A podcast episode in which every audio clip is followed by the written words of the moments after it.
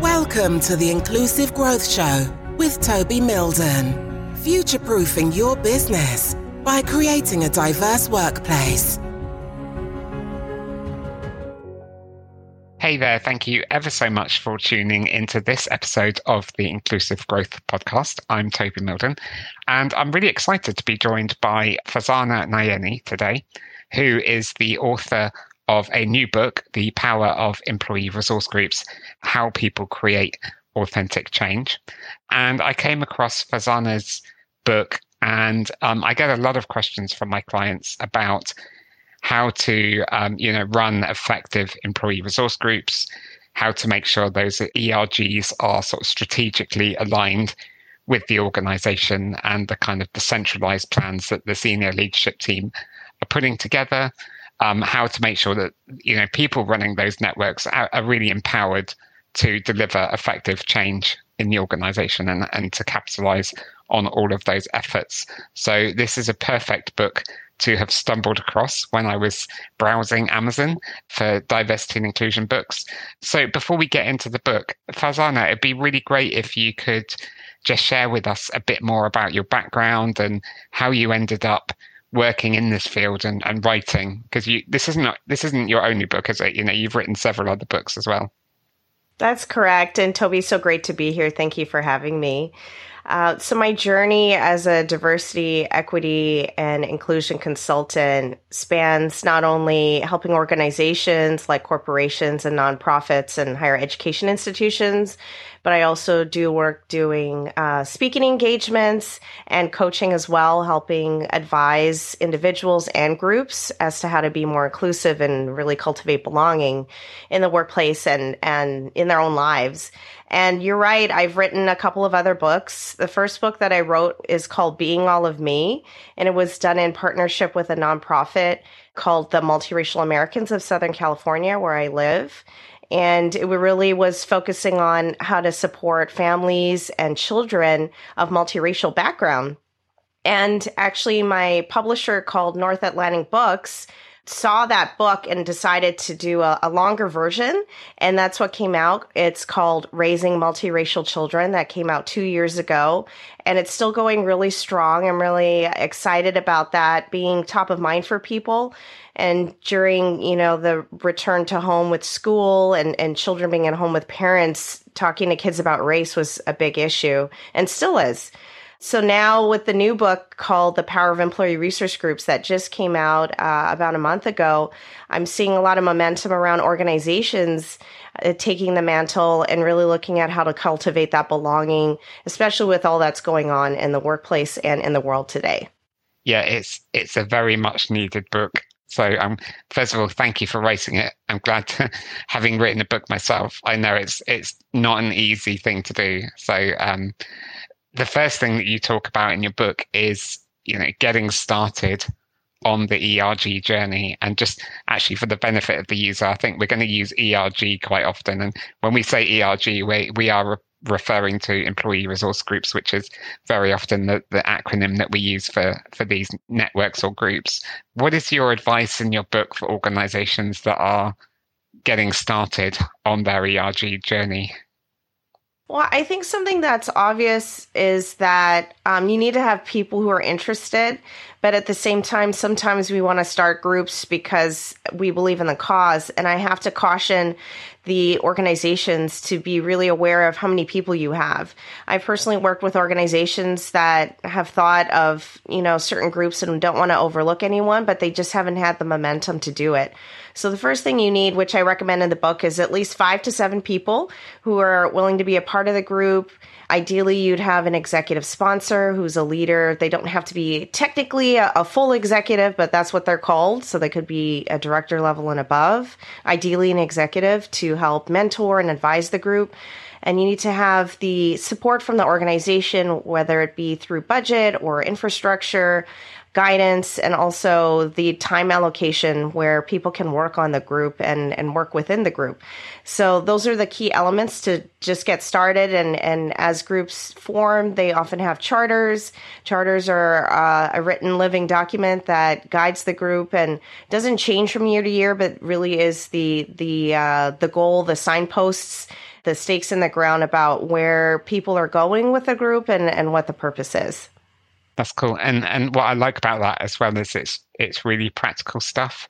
You know, a lot what you mentioned there is a lot of things that my clients ask me about in terms of best practice, and it is things about making sure that you've got an exec sponsor who can unlock things for the network, you know, remove any obstacles that the network might face. You know, managers actually giving people the time and space to get involved in the network, especially if you're in a in a client facing organization where maybe you you know you're, you're looking at your billable hours of people as well then making sure that you're freeing up time for people to work on on networks. Because you know networks are really important to developing the culture of an organization. This is this is not a nice to have. This is uh you know this is actually a, a critical part to creating an inclusive culture for your business I really like in, in the kind of the second part of your book, it's called um, Transforming Organizations. The time is now. And I don't know about you, but I, I talk to I talk to quite a few potential clients who say, "Oh, diversity and inclusion is so important to our organization, but we're not we're not going to start to do anything until like you know the, the next quarter or um, next year after we've done our annual strategy and our annual budgeting." What? Why is the time now, in in your perspective? As we look around, there are so many political events, global events. You know, we're we're still in the pandemic. We keep thinking we're coming out of it, and then there's a new variant. Uh, we're learning about how to be better colleagues to each other during, you know, the ongoing need for racial justice. And there are health issues that are surfacing as a result of COVID. So the need is now. There's the great resignation that is an ongoing issue with a lack of talent coming back to the workforce for various reasons, as well as, you know, competition for markets. So businesses are, are having trouble staying relevant and need to pivot and expand and adapt. So with all of that, there's tremendous pressure on organizations to maintain and, and keep their workforce. And employee resource groups are, are a great way to not only engage people, but involve them, help them feel a sense of not only support, but community and belonging. And they really are uh, fostering a lot of responsiveness to tragedies, whether it be you know, uh, killings or shootings that we have here in the United States, unfortunately, uh, as well as, you know, specific issues like anti Asian racism, which, you know, I'm personally affected by being someone who's multi ethnic Filipina and Pakistani. So given all of that and, and, you know, anti-blackness that, that permeates through global society, we really need the employee resource groups to support our, our teams we're seeing, you know, uh, a lot of issues uh, to do with the LGBTQ plus community and, and rights and, and inclusion for them. And we want to support groups. So we need to do that by gathering people, making sure we're aware of the causes and the issues, and then finding out a way to support through action. Absolutely. And you're right. You know, these issues are happening right now on our doorstep. Like you're in the US, I'm in the UK you know we're facing similar issues here in the UK as well. And you know for people working in an organization the, these issues are affecting them right now. And it's really important that businesses take a stand and make sure that they're creating those inclusive work environments because you know one of the risks is that people are just going to leave your organization if they just don't feel like they're included or they belong in your in your in your business. So when when it comes to like forming and operating effective networks, um, you talk about the the five P's of effective functioning. Could you just walk us through what those five P's are? Yes, the five P's of ERGs. And, you know, I'm really excited to share this with the world through the book. And as I do speaking engagements with organizations, as we develop our ERGs, no matter what stage we're in, it's a good reminder.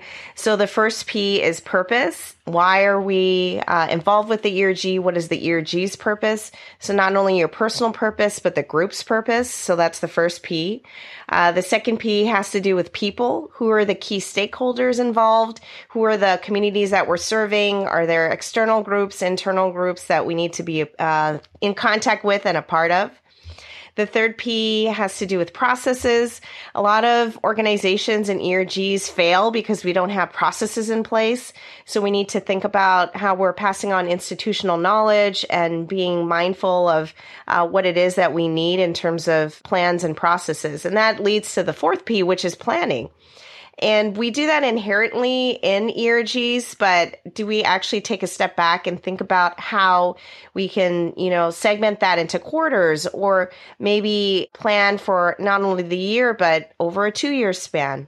And that leads to the last P, which is priorities, where I really encourage groups to take a look at what they have on the docket and think about not overloading themselves, especially now pacing themselves and making sure that we have time uh, not only for you know recuperation and and rejuvenation but also to spread the work around and make sure it's not just overloading the group uh, that's currently in in the positions at present. So there's a lot of uh, different aspects of this that i think can go a long way.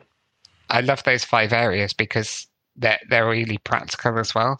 I think you and i have got a similar style. I think we're both very kind of practical people. We just want to get stuff done. And uh, you know, having those those five P's is a really practical framework to follow if anyone's running an ERG. So, I mean, what about organizational impact then? How how can organizations make sure that they're making the the biggest impact possible? I have a section in the book that's on metrics and measurement, and organizations love to know how to measure the effectiveness of ERGs. What I like to say is that impact can look, you know, a number of different ways and organizations need to define that for themselves. So is it the number of employees involved? Is it retention? Is it promotions that you can track through the ERGs? Is it simply that there's a satisfaction survey that's done and people feel more okay at work? Those things are different areas of, of attention and concern. I think a lot of the time we plan events with ERGs and then once they're done, we sigh relief and then plan the next event. But we really need to look at what impact it's creating. And I have a model in the book that looks at the pillars within organizations, for example, workforce, the workplace itself, marketplace, community, and supplier diversity as some areas to look at and by and large, I, I feel that many of the different initiatives that ERGs do fall in not only one, but definitely more than one. So I think pushing ourselves to realize that the goals and achievements are multifold and can intersect is, is really a message in the book as well. Absolutely. And I'm, I'm glad that you've raised intersection or intersectionality because yeah quite often I, I, work with clients where they've got multiple networks and um, I always encourage them to work closely together as much as possible because you you might have one network focusing on LGBTQ issues and then you might have another network focusing on like women in technology. And then you might have an- another network looking at race and ethnicity. But actually there's so much overlap and we need to make sure that those networks operate effectively together and share resources and share experiences and you know come up with joint plans as well. Yeah definitely. And I, t- I talk about uh, collaboration amongst the groups which is what you're you're touching upon. And i think that's a great way not only to conserve resources like time money effort but to show solidarity amongst the different causes and groups and I think that is also related to the time is now because we can't work in silos in order to achieve, you know, the impact that we're looking for. Absolutely. And I know you talk about kind of building solidarity and a, and, and a community of belonging. So what are some good ways that organizations can can do that? There are a number of different causes that that span uh, multiple employee resource groups. So one I can think of is as I mentioned, uh, with the Black community and the Asian community, there are a, number of different issues that both groups are facing. And rather than feeling like there's a competition over attention to these different matters, why not join together and do a panel on this or to look at how the communities are affected in totality? And that includes also the Latina Latinx community An example I give also is uh, we've seen, for example, in the military, uh, how LGBTQ plus rights have been uh, challenged. And I've seen veterans ERGs who are in the military or former military be a part of, you know, movements to support LGBTQ plus people and vice versa. So that is a great way to show not only solidarity, but some active engagement around issues that affect groups together.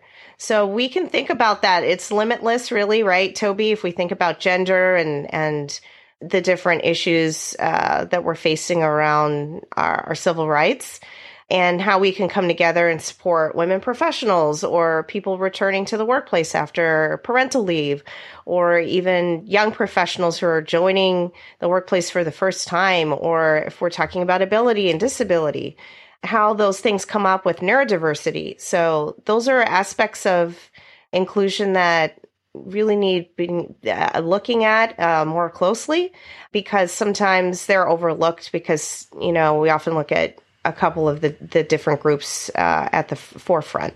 Yeah, it's really important that networks work together.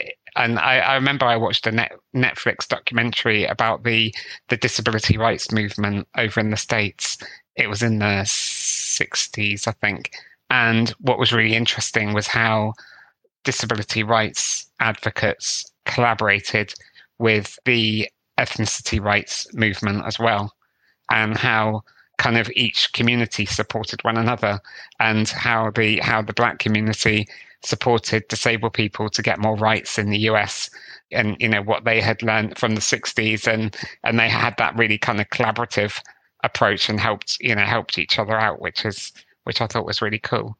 I mean running running ERGs in organizations isn't always plain sailing I, you know, at the top of the show, I mentioned like some of my clients, for example, yeah, it, they find managers don't always give people the the time to get engaged in networks um, because you know there are other priorities. Maybe uh, you know that one of their KPIs is their billability with clients, and that takes precedent.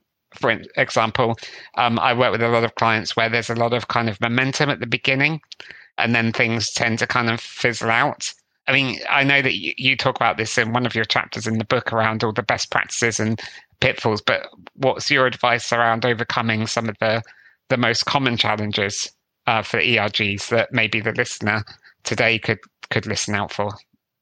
I like that we're talking about issues because I think that's the first step is identifying what the issues of attention are. And I believe that there's always a solution. So the example you give around billing and, and time and, and members of ERGs being challenged to have their, you know, their, their hours up on, on billing client facing work. I've actually seen an ERG pledge time back to the organization. So they have a set budget and then anytime an employee resource group member or leader uh, utilizes time towards the ERG, then it kind of gets taken out to the bank and put back into the organization. So it's interesting that that was a solution, but they came up with it because they really needed to. And I've seen this with consulting organizations, let's say an architectural firm, you know, different different types of client facing organizations do that, which I think is a creative process. Now, someone could say, well, shouldn't the organization just you know, comp all of that. Well, they can, but they still at the end of the day have metrics and calculations, and we don't want the employee to be harmed or their department to be harmed, right? If they're not um, using their utilization to the to the maximum. So I thought that was a really great solution. There's also a ton of other solutions around, you know, how much time is being spent and who's doing what. So I've seen different leaders and organizations rotate responsibilities, maybe there are term limits or caps to who's doing what. And I think again, if we surface what those issues are, then they can be, uh, you know, dealt with and and and you know have a have a solution around them. So it's a really great way to model having dialogue and and finding uh, a way forward together.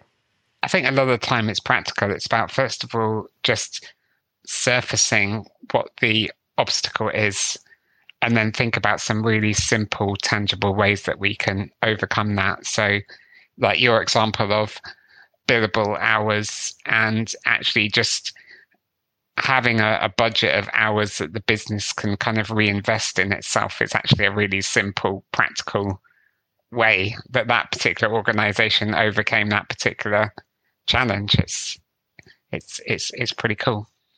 It is simple, and at the same time, I, am sure it took a lot of creative uh, influence in order to get the different parts of the organization to agree on this model. Because if you think about it, it affects so many different departments. So we really need that collaboration, that awareness, and that key commitment from leaders that this is important. The executives need to understand, you know, why this dynamic is occurring.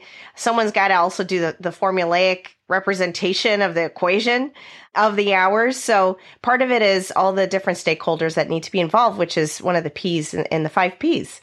Exactly. So just before we wrap up, I really like the kind of penultimate chapter of your book, which is called um, ERGs as Opportunities cultivating creativity and growth. And I thought that was neat because obviously this is the Inclusive Growth podcast and it's based on my book, Inclusive Growth, where I basically try and reframe diversity and inclusion to be an enabler of growth for organizations. So I thought that was some quite neat synchronicity there between us. What's your kind of thoughts around creativity and growth and in particular inclusive growth, given given that's the title of this podcast? Absolutely. There there are two parts to it. I, I talk about in that chapter and, and throughout the book, you know, that ERGs are the sandbox of possibility. So it's where you can play and experiment and really have the creative juices flow with low risk and support of the organization through many different uh, aspects of it. So that's one part of it. But I think inclusive growth really comes from within. I've seen how the journey of, you know, personal development really mirrors an organization's inclusive development. And we really need to have both at the same time in order to have that ultimate success. So I really encourage people to not only identify the different parts of their identity uh, that are part of being privileged or marginalized, but also how we can come together and build community as allies and members of each demographic. Brilliant. Well, Farzana, thank you ever so much for joining me on the episode today. Before you go, if the person listening to us wants to get in touch with you, follow up with you, um, what should they do? Um, definitely connect with me on LinkedIn. Uh, it's just my name, Farzana Nayani. I also have a new website launching called ergdynamics.com and people there can sign up for our news. You actually get a free excerpt of my book if you sign up. So that's a, a, little goodie giveaway for people who join in. And stay tuned for more resources through that hub. It's going to be a, a, source of not only community, but different tools and, and strategies for people to implement at their organizations. Brilliant. Thank you. Well, um, I've really enjoyed our conversation today. And um, yeah, so if the person listening to us today does want to follow with you, then yeah, highly recommend connecting with you on LinkedIn and seeing the stuff that you put out on LinkedIn, and um, also going over to your to your website, which is cool. And of course, stating the obvious is is actually to go and get your book. Um, so the book is the power of employee resource groups: how people create authentic change, and it's available on Amazon as a well, paperback, Kindle, and uh, audiobook as well, I believe. So yeah, we we've had a great conversation today. So we talked about you know why why there's an urgency for this in organizations and we we ran through the the five p's of effective functioning to really get it working well in an organization as well as the you know the the kind of looking at how we can create that organizational impact and how we can build that solidarity and that real, real sense of belonging for communities. Um, and then also just touching on some of the kind of the, the pitfalls and overcoming some of those challenges before really wrapping up and talking about how this is a great sandbox for creativity, growth, and um, to, to coin the phrase inclusive growth, given that's the, the name of this podcast. So, um, thank you ever so much for for joining me today. Um, it's been great chatting with you. Thank you, Toby, for having me. It was a pleasure. Brilliant. Um, and thank you for tuning into this episode of the Inclusive Growth Show. Um, I hope you enjoyed our conversation today. And uh, I look forward to seeing you on the next episode of the podcast, which will be coming up very soon. Until then, take care. Thank you for listening to the Inclusive Growth Show. For further information and resources from Toby and his team, head on over to our website at mildon.co.uk